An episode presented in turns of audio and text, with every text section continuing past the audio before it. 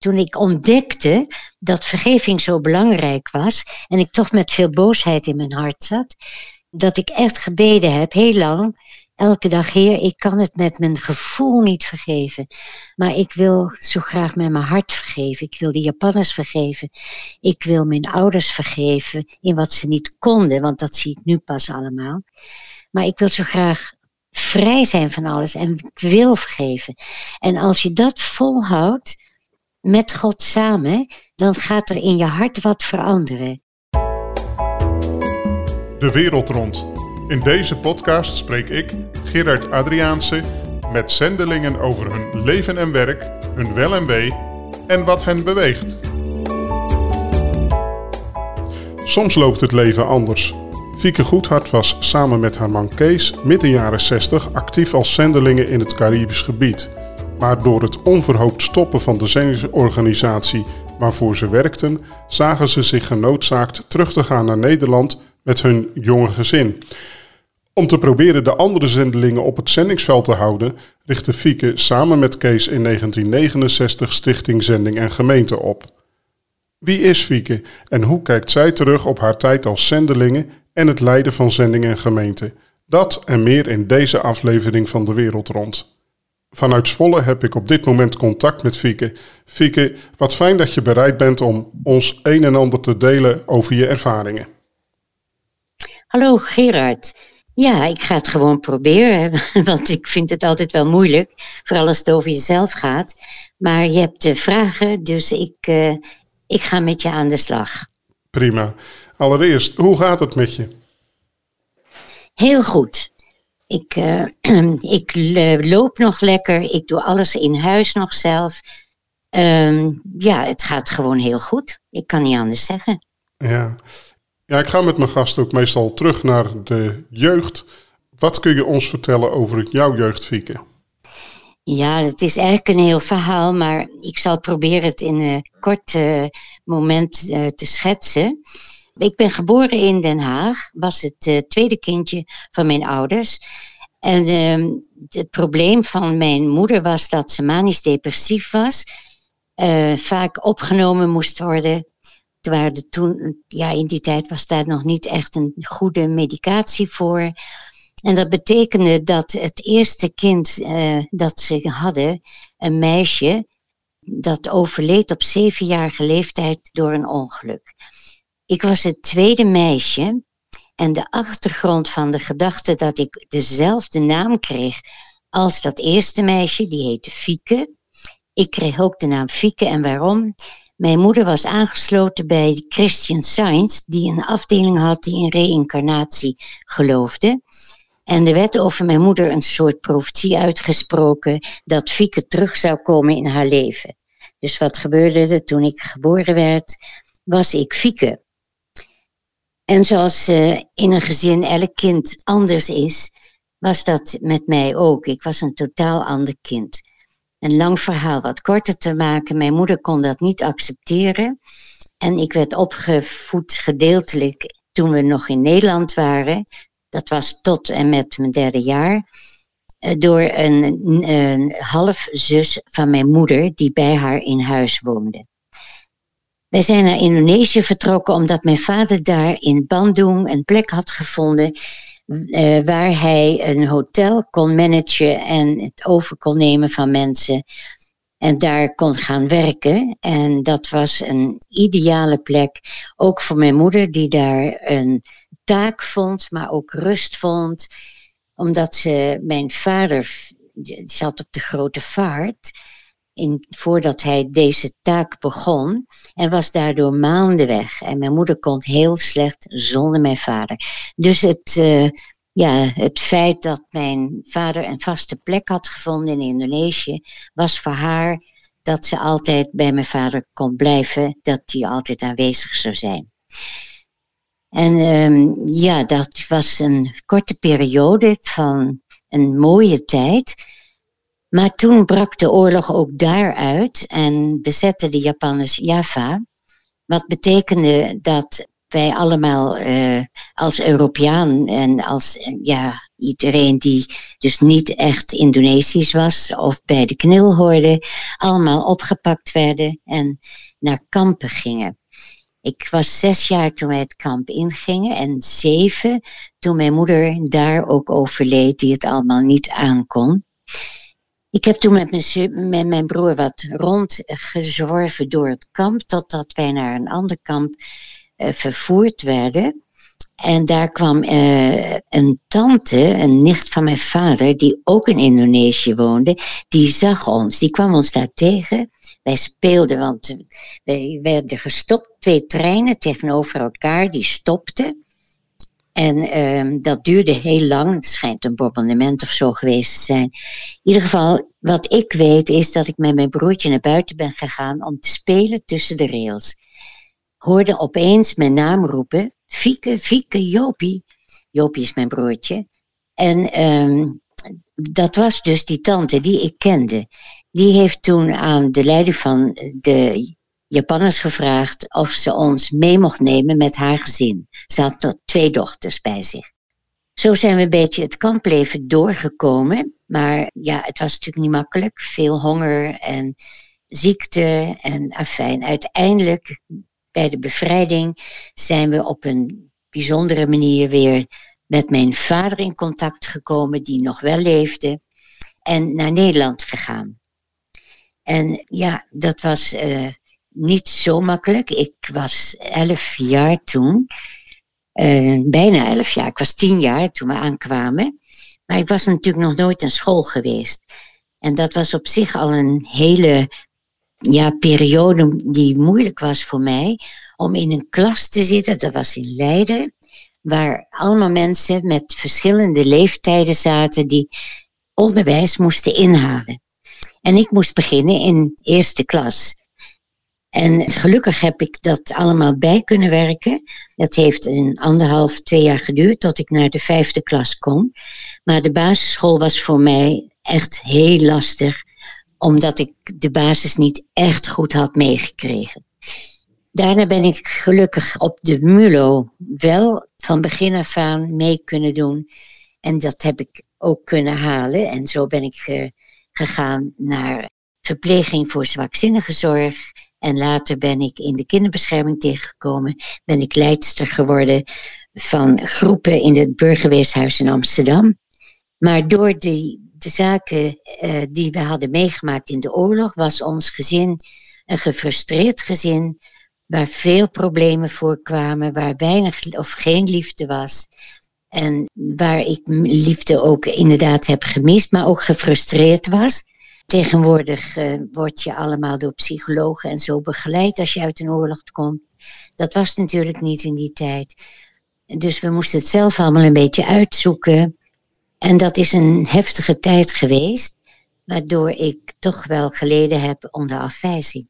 Ja, het is toch wel een uh, hele heftige jeugd. Ja, was het ook best wel, ja. Maar dat gold natuurlijk ook wel voor anderen. Je was wat dat betreft niet de enige.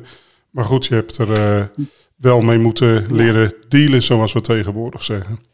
Ja, het was voor alle oudere mensen zo, zeker voor mijn vader, die ook totaal gefrustreerd was.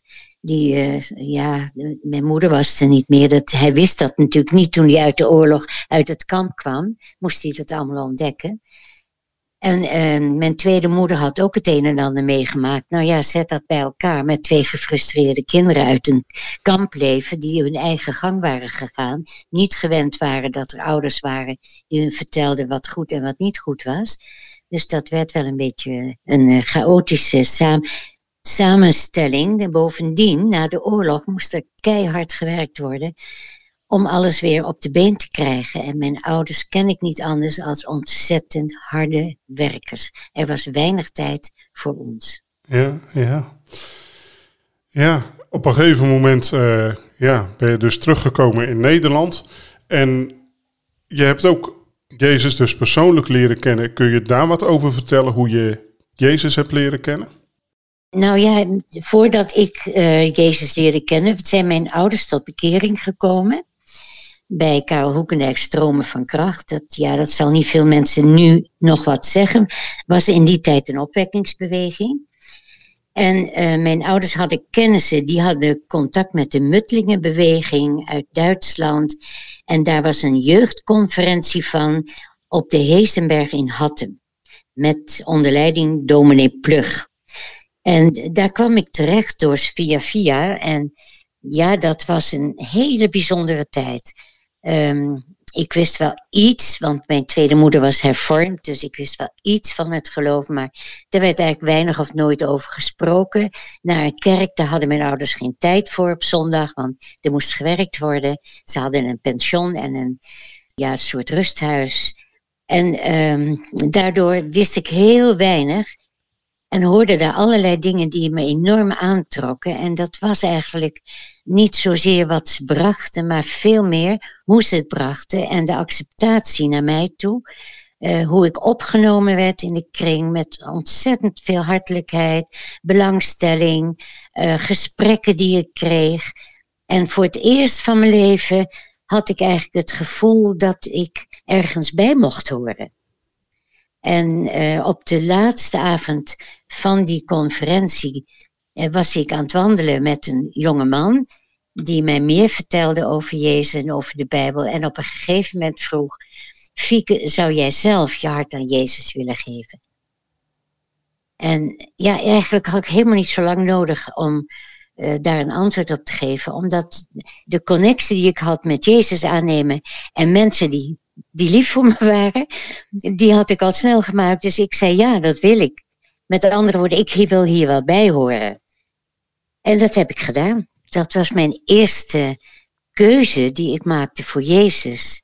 Zonder eigenlijk heel goed te beseffen wat ik had gedaan. Ja, en hoe veranderde dat je leven? Hoe ging het toen verder? Ja, je, je, je, door de keuze die je maakt, kom je in een bepaalde hoek terecht. En daar zorgt God zelf voor. Dat vind ik zo bijzonder, want ik hoorde niet bij een kerk. Ik woonde niet meer thuis, dus ik ging ook niet met mijn ouders mee. Maar ik kwam in contact met mensen die geloofden en uiteindelijk ook uh, met uh, de jeugd uh, van Stroom van Kracht in die tijd. Dat noemde zichzelf de Gideons. En ja, daar kreeg ik steeds meer te horen en ik kreeg steeds meer begrip van de Bijbel en van het offer van Jezus. En wat een geweldige ja, stroom van liefde en krachten vanuit het evangelie, vanuit Jezus, vanuit de Vader in de hemel naar je toestroomt. En ik leerde steeds meer over de Heilige Geest, dat de Heilige Geest woning in je wil maken en jouw dingen duidelijk wil maken, dingen leren wil, je dichter bij Jezus wil brengen. Dat waren allemaal zulke ja, openbaringen voor me en ik snapte ernaar en ik heb daar, ja, ben er heel erg mee bezig geweest. Ik ging van conferentie naar conferentie en van samenkomst naar samenkomst. Ik wilde zo graag leren. Ja, en volgens mij heb je op een gegeven moment uh, ook Kees ontmoet via Stromen van Kracht. Kun je daar iets over vertellen? Ja, nou, hoe je Kees ontmoette? Ja, ja, nou, um, Kees die, um, die kwam uiteindelijk ook bij onze jeugd terecht. En in die tijd had ik een kring thuis waar ik woonde. Ik woonde op kamers en daar had, kwam de jeugd uh, elke woensdagavond samen om bijbelstudie te doen. En aan mij was gevraagd om dat wat te leiden. En op een gegeven moment kwam Kees daar ook terecht. En uh, nou, het is eigenlijk een heel leuk verhaal. Ik werd gevraagd om een Fransman te vertalen die wat Engels sprak. En niemand van de jeugd durfde dat aan, dus werd ik gebeld, Fieke, wil jij dat doen? En ik in mijn overmoed van, ik heb Engels geleerd op school, dus dat lukt me wel. Die man die kwam en die sprak wel Engels, maar wat krom. En ik had natuurlijk helemaal niet de goede Engelse kennis om iemand te kunnen vertalen. Maar goed, hij begon en ik wist dat hij het over Paulus en Saulus had. En ik kon wel woorden verstaan. Ik kon uit de Bijbel die teksten die hij aangaf lezen waarover hij het had. Dus ik heb er eigenlijk een, uh, na zijn, als hij wat zei, ook wat gezegd. Deels wat hij zei, deels zelf aangevuld. Dus dat werd een spannende Bijbelstudie. En aan het eind, toen het allemaal klaar was, toen kwam ik met Kees in gesprek en die zei tegen me: nou, dat was niet zo makkelijk, hè? Ik zei, heb jij het verstaan? Hij zei, nou ja, hij zegt, ja, ik kon het wel wat meer verstaan. En ik begreep dat jij het wat minder verstond. En zo kwamen wij in contact. Dus dat was wel een hele bijzondere ontmoeting. Ja, en wat betekent het voor je dat Kees in je leven kwam? Nou, het, we konden ontzettend, we hadden een klik. We hebben ontzettend veel gepraat. En op een gegeven moment toen we toch eigenlijk ontdekten dat, ja, ik werd verliefd. En hij was al verliefd. En duurde bij mij even, maar ik werd ook verliefd. Uh, ja, door de steun die ik kreeg van hem. Hij had veel meer bijbelkennis dan ik. We spraken vaak over de Heer. Maar we deden ook leuke dingen samen. En uh, we luisterden samen naar muziek. We gingen samen naar, naar dingen toe. En op een gegeven moment was het een soort steun voor me. Maar trouwen was voor mij nog iets wat, ja, wat nog niet helemaal in mijn keuzepakket zat. En daardoor kregen we wel hele gesprekken, omdat Kees wel graag wilde trouwen. En dat waren gesprekken die voor mij ook nieuwe dingen brachten over hoe een huwelijk ook kan zijn. Want ik had alleen maar rare voorbeelden. En uh, ja, dat, dat heeft ons steeds dichter bij elkaar gebracht. En uiteindelijk uh, was het voor mij dat ik niet zonder Kees meer kon. In de zin van, ik wilde bij hem horen. Mooi. En zo is Kees in mijn leven gebleven. Ja, mooi. Ja, Kees en jij zijn nog altijd nauw betrokken bij de zendelingen van de door jullie gestarte organisatie Zending en Gemeente Fieke. Zo waren jullie ook aanwezig op de conferentie in januari van Zending en Gemeente. Wat betekent de familie van Zending en Gemeente voor je? Ja, nog steeds heel veel, alleen in een hele andere betekenis. Uh, ik mis wel heel erg de praktische uh, zin die we daaraan hebben kunnen geven door de zendelingen te bezoeken. En uh, daardoor ze beter te leren kennen en hun werk beter te leren kennen. En te genieten van ja, hoe zij erin stonden, de bediening die ze hadden. Dat waren voor ons allemaal hele fijne dingen. De gesprekken die we met ze hadden. Dat mis ik wel heel erg. Maar ja, op dit moment uh, volgen wij jullie allemaal. De, jullie hebben een prachtige app-zendeling. En die volgen we en we bidden voor alles wat naar voren komt. We bidden alle dagen voor allemaal. Alle zendelingen zitten nog steeds in ons hart. Prachtig. Ja, je bent op de respectabele en gezegende leeftijd van 86 jaar en dan moet je niet zoveel meer. Maar jullie hebben sowieso een uitgebreide familie en je zit vast niet stil, Fieke. Waar hou je je zo al mee bezig? Nou ja, uh, eigenlijk uh, heb ik geestelijk gezien, ik heb tot en met mijn 84ste, ben ik actief gebleven bij ons hier in de gemeente. En toen heb ik zelf ervoor gekozen te stoppen. En dat kwam één omdat het s'avonds soms wel twaalf uur werd voordat we klaar waren met uh, wat ik deed. Ik werkte mee met Sleutels tot Herstel. Dat is een uh, uh, pastoraal programma waarin je met een aantal mannen apart en een aantal vrouwen apart als leider probeert via een les en via het leren kennen van God de mensen die een bepaald probleem hebben, daarvan af te helpen door ze dichter bij God te brengen. Nou ja, dan zeg ik het een beetje krom misschien, maar de bedoeling is dat mensen die een probleem hebben, daardoor met elkaar over te praten, want ze zaten in een kringetje waar ze allemaal ongeveer tegen hetzelfde probleem aanliepen. Met elkaar te praten, met God bezig te zijn. Dat dingen die wij konden aangeven, dat ze daardoor de, hun probleem uh, anders uh, zagen. Niet altijd kwijtraakten, maar er anders tegenaan konden kijken omdat ze het nu samen met God deden. Dat was een ontzettend mooi programma, dat heb ik met liefde gedaan. Maar er werden meer mensen opgeleid voor dat programma. En toen heb ik gedacht, uh, Fieke, je moet ook een keer stoppen en anderen de gelegenheid geven dit ook te mogen doen. Dus toen ben ik gestopt en eerlijk gezegd mis ik dat nog wel een beetje, dat actieve.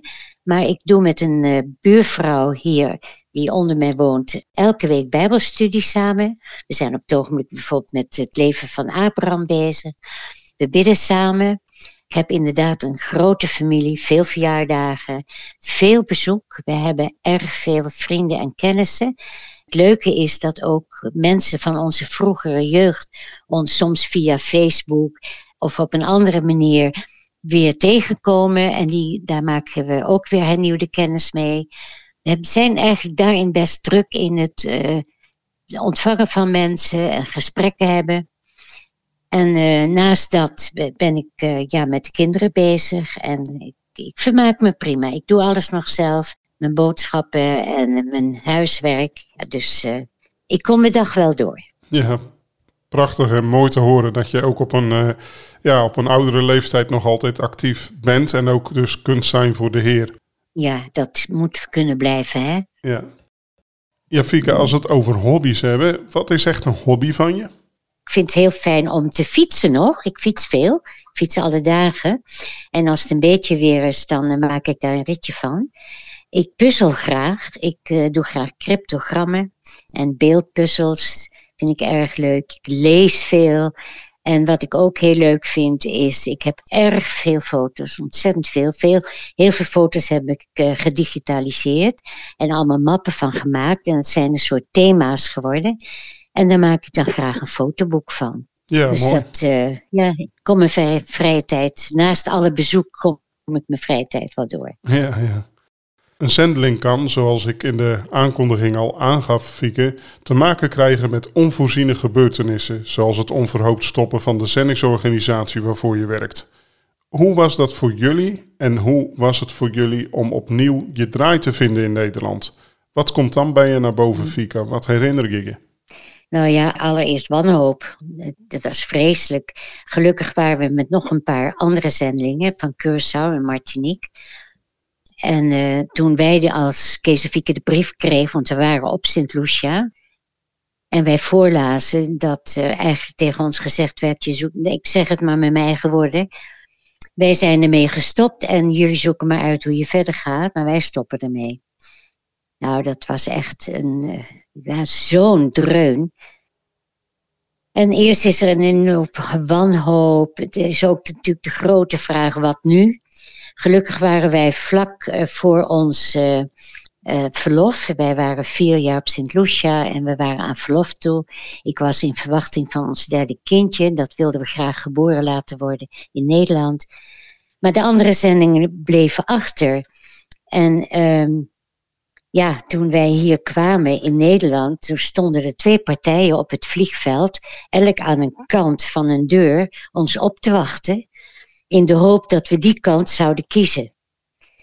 En ik wil gewoon de namen noemen van Peter en Else Vlucht, die voor alle zendelingen wel bekend zijn. Die stonden aan de ene kant en ons hele hart is daar altijd naar uitgegaan, omdat zij heel puur en zuiver met ons bezig waren en ons altijd hebben gesteund, ook financieel.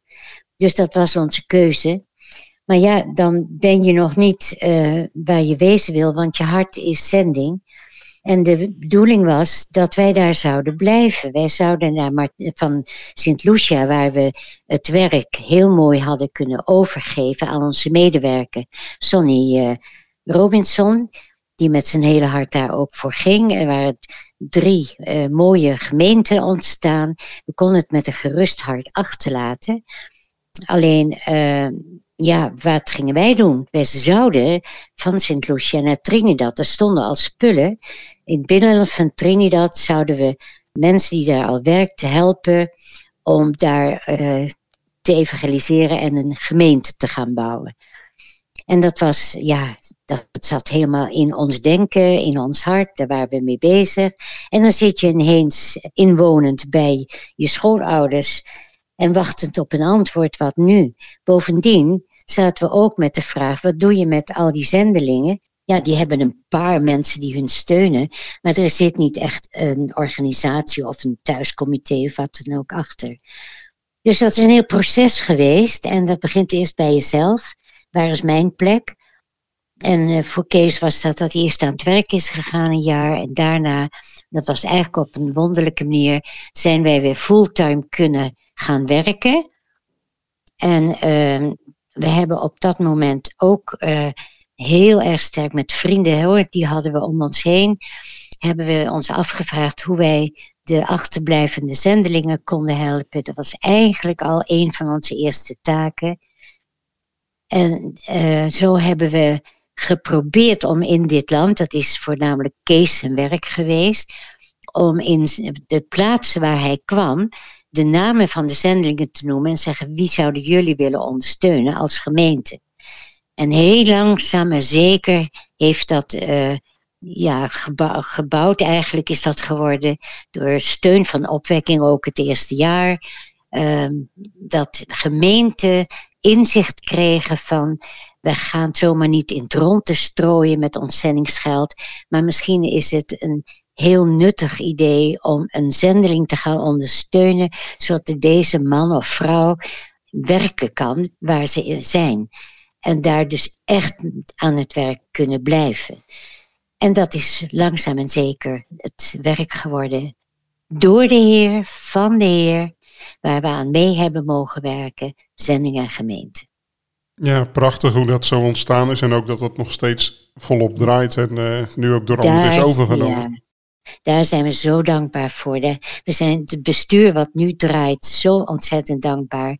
Want die gaan echt met passie verder. Dat is heel bijzonder. Ja, ja je had het over uh, problemen die jullie tegenkwamen en hoe jullie dat uh, ja, met de hulp van de Heer op een uh, positieve manier hebben opgepakt. En dus zendelingen ook zijn onders gaan ondersteunen en ook om hulp gevraagd hebben in Nederland voor die zendelingen. Maar wat, wat, zou je zendelingen die op dit moment met tegenslagen te maken hebben en denk aan opgeven misschien wellicht, wat zou je ze willen meegeven?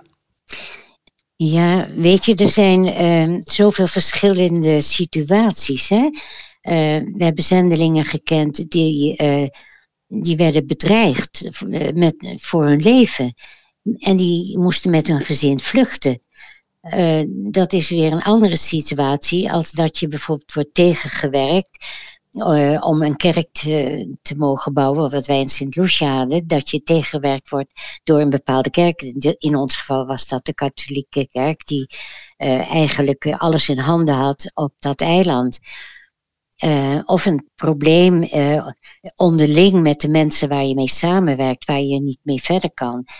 Dus elke situatie is anders en moet ook anders worden als het ware aangepakt. Ik vind het heel moeilijk om daarin advies te geven, omdat het heel, dan zou je zo in gesprek willen gaan met iemand. Hoe sta je er zelf in? Kun je het nog aan? Uh, want als je doorgaat, dan eist dat van jou dat je eh, vol bent van het werk, dat je de visie vast hebt gehouden, dat je daar mogelijkheden voor ziet en dat je voor durft te gaan. En als je dat niet hebt, dan hoef je je niet voor te schamen. Maar dan, uh, ja, dan zou ik adviseren, joh, maak van je hart geen moordkuil. Probeer het niet vol te houden terwijl je het eigenlijk geestelijk, lichamelijk niet aan kan dan heb je andere hulp nodig en dan moet je gewoon naar huis komen en kun je misschien een volgende keer weer instappen. Dus dit, ja, het zijn allemaal verschillende situaties. Ja, maar heel wijs antwoord volgens mij. Inderdaad, het is, uh, je kunt tegen van alles uh, aanlopen en de, inderdaad de consequenties daarvan zijn uh, heel verschillend. Ja, als je echt geroepen bent, dan houd je wel vol. Tenzij je leven wordt bedreigd. Ik denk dat je dan in alle geval weg mag gaan. Ja. Ja, Vicky, je hebt in de tijd dat jullie zendelingen bezochten vooral veel met de vrouwen van de echtparen gesproken. Waar lopen zij vooral tegenaan op het zendingsveld en wat kan hen hierbij helpen? Ja, ik vond het altijd ontzettend gezellig en fijn om met die vrouwen te spreken. En waar ze vooral tegenaan liepen was de cultuur. Ik denk, daar loop je natuurlijk allemaal tegenaan. En zeker in die tijd, kijk nu door de media en door alles wat je, je veel meer hoort en kent, ook van verschillende culturen, is het iets makkelijker geworden. Maar toch, als jij gaat wonen in een nieuwe cultuur die je niet echt kent, dan loop je tegen allerlei dingen aan. En dat kan zijn ehm, eh, eh, qua gedachten over hoe je je, je huis bewoont en uh, hoe je je tuin onderhoudt, tot aan opvoeding van kinderen en hoe je in de gemeente met elkaar omgaat, hoe je samenkomst hebt. Ik heb ooit het verhaal gehoord van een zendeling die in Japan werkte, die de stoelen in de samenkomst allemaal netjes achter elkaar zette. En toen tot ontdekking kwam dat er niemand kwam, omdat ze dat niet gewend zijn. Ze willen in de kring zitten en iedereen kunnen aankijken. Nou ja, ja. Dan heb je maar zo'n dingetje. In de West-Indisch was is het vaak de tijd. Dat mensen de tijd niet zo belangrijk vinden. En wij Nederlanders wel. Dus daar loop je tegenaan. Maar er zijn heel veel dingen. En ja, wat ik deed, ik vond het gezellig luisteren en uh, ze vertelde. En uh, wat ook heel leuk was, was de nieuwe dingen vertellen die er in Holland aan de gang waren. Het was eigenlijk een, uh, ja, een, een, een hoorluisterspel dat we samen deden. En het was heel fijn. Ik paste ook vaak op de kinderen, zodat de vrouwen mee konden met de mannen. Want die vonden het dan wel fijn om naast hun man Kees ook eens te horen. En uh, wat ik me herinner is dat ook zendelingen het leuk vonden. Kees is nogal, is echt Amsterdammer, houdt van grappen, maakt de geintjes. En uh, ja, dat was ook heerlijk om met elkaar te lachen. Dat ontdekten we ook. Dus het was luisteren naar elkaar, um, problemen met elkaar bespreken, soms in hun gezin problemen, um, daar samen voor te bidden met elkaar, maar ook veel met elkaar te lachen. Ja, ook zeker heel belangrijk. Waarin heb je duidelijk Gods leiding ervaren in je leven als zendelingen, Fieke? Ja, um, dat zijn ook van die geleidelijke dingen. Hè? Je, je komt in een, uh, in een land dat je niet kent, maar je kent er ook geen mensen. En uh, waar je behoefte aan hebt, die is contacten. Dus uh, ik heb het echt als leiding van de Heer gezien dat wij Sonny en Carmen Robinson op een gegeven moment ontmoeten en daar dezelfde passie voor het eiland ervoeren als wij hadden. En daardoor samenwerking kregen. Nou, dat vond ik toch echt wel een hele liefdevolle aanwijspunt van de Heer. En verder eh, ook in ons eigen leven. We hebben echt, eh, om een voorbeeld te noemen, uh, wij hadden gehuurde meubels, want wij hadden geen geld om dingen te kopen. Dus we hadden een huisje gehuurd, we hadden meubels gehuurd, alleen het meest nodige. We hadden geen uh, zithoek, maar we hadden wel een eettafel, eetstoelen, we hadden een, uh, een kooktoestel, we hadden een, een, koelkast en de bedden. En verder hadden we eigenlijk geen meubels. Die waren gehuurd omdat we ze niet konden kopen. En het grappige was dat Kees dat voor elkaar kreeg bij iemand, een meubelmaker. Een meubelzaak had hij ook. En op, na ongeveer anderhalf jaar komt die man naar ons toe en die zegt: uh, Ik wil het verkopen, je huurt het niet langer meer. Ik wil er geld voor hebben, 3000 dollar. Het was Caribbean dollar. Ik houd me even bij 3000, want het was zo lastig om om te rekenen. In het Nederlands was zeg maar dat ongeveer hetzelfde. Nou, dat hadden we niet. Hij zegt, nou, dat, dat was op een woensdag. Hij zegt, dan kom ik zaterdag de boel bij jullie weghalen. Want uh, ik wil het spul verkopen. Nou, daar zaten we. En uh, ja, wat doe je dan? Uh, Sonja en Carmen waren ook arm, die hadden ook geen cent. Dus wij gingen eigenlijk een beetje zwaarmoedig naar de stad om ons post op te halen. En er zaten met twee brieven in het postvak. De ene brief was van een vriend en die had een folder opgestuurd met meubels die in elkaar te zetten waren op de plaats waar ze aankwamen. Dus in inzetbare meubels. Een hele folder. Als jullie dit nodig hebben, zeg het dan. Ik stuur het jullie onmiddellijk op. De tweede uh, brief kwam van een vrouw uit. Uh, ze woonde toen, geloof ik, in, in Ede. Of in Epe woonde ze. En die zei: Ik heb al een poos geleden een droom gehad.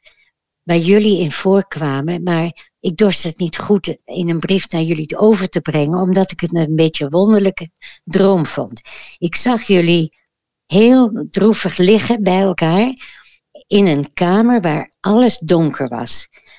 De ramen waren dicht en het was heel donker en jullie lagen op je knieën en je waren, wat ik eruit de sfeer haalde, heel bedroefd.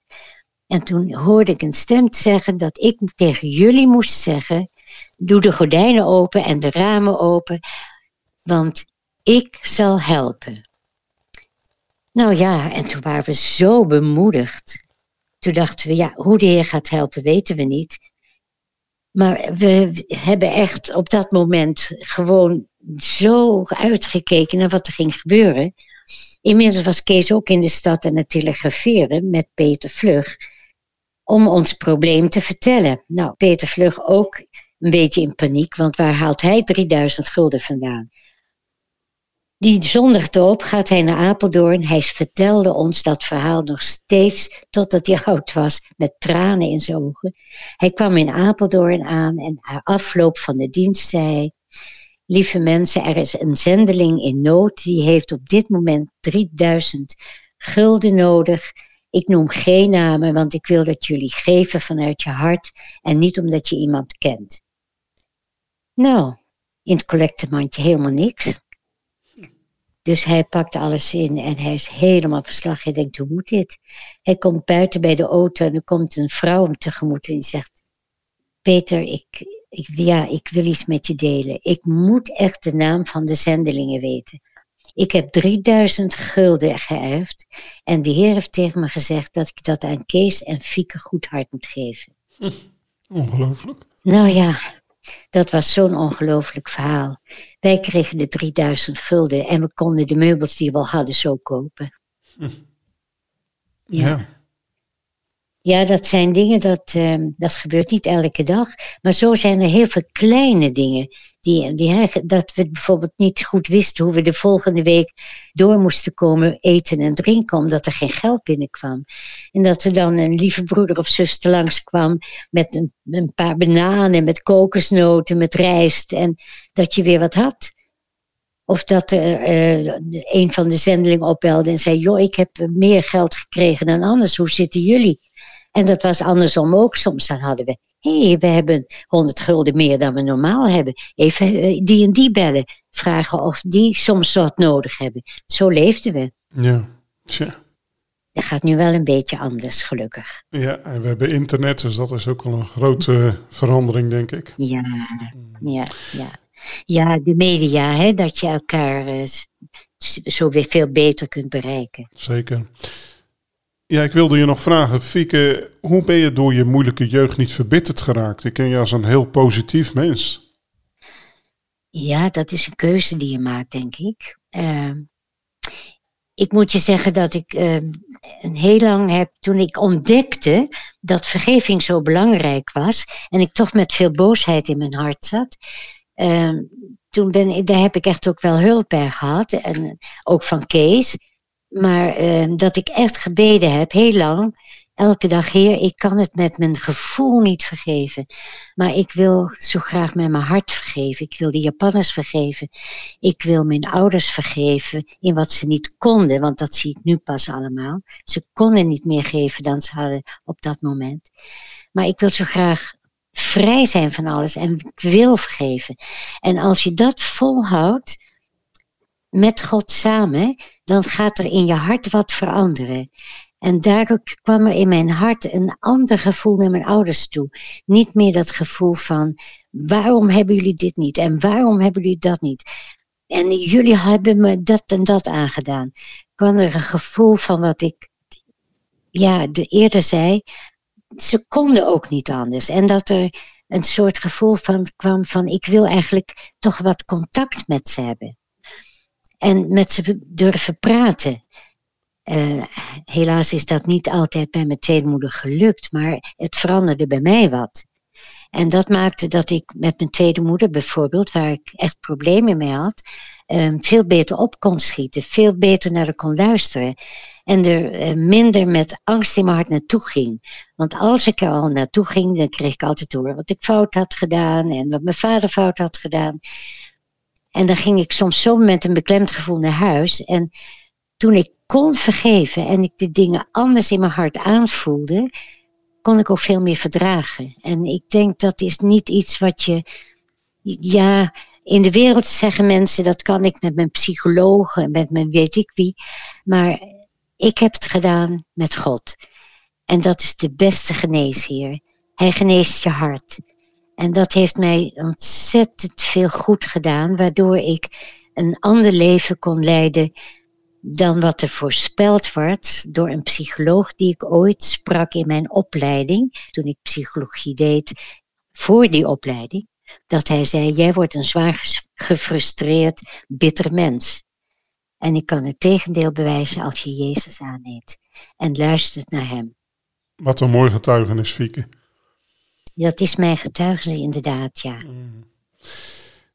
Ja, je hebt veel pastorale gesprekken gevoerd ook met mensen. Hoe belangrijk is het ontvangen van nazorg voor zendelingen in jouw ervaring? We hebben het zelf nooit gehad, hè? laat ik daarmee beginnen. Dat werd vroeger in zijn geheel niet zo als belangrijk gezien. Dus um, toen wij in Nederland terugkwamen, was dat ook nog niet onze eerste gedachte was, ze moeten op de plek blijven kunnen werken waar ze werken en ze moeten financiën hebben ervoor. En pas veel later kwam het idee van, ja, maar luister eens, waar liepen wij tegenaan, waar lopen zij tegenaan?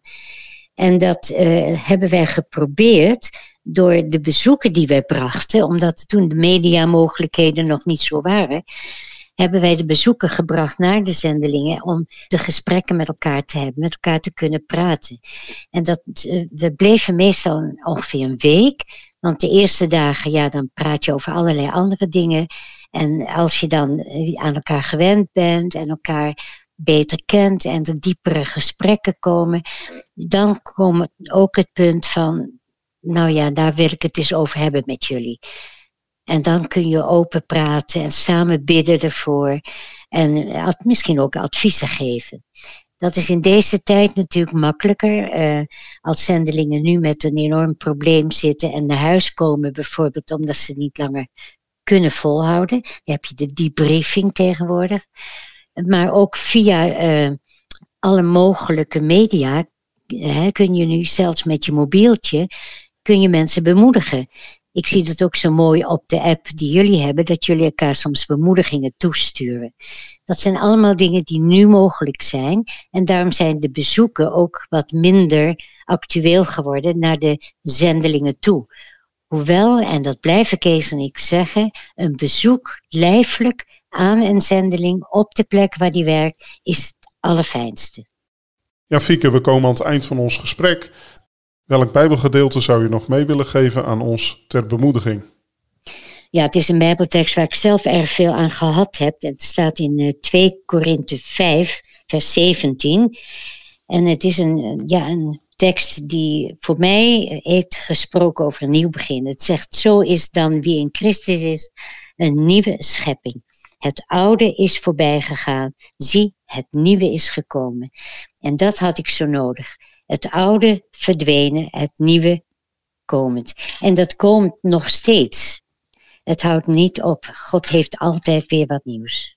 Geweldig. Vicky, ik wil je heel hartelijk bedanken voor je openheid en wijs advies. Samen met Kees wens ik je God zegen toe in alles wat jullie ook nu nog altijd mogen betekenen voor ons en velen in Nederland en zelfs naar buiten. Ga met God. Dankjewel Gerard. En ook jij en Rebecca heel veel zegen op jullie plek. Dank je voor het luisteren naar De Wereld Rond. Een podcast waarin ik, Gerard Adriaanse, spreek met zendelingen over hun leven en werk, hun wel en wee en wat hen beweegt.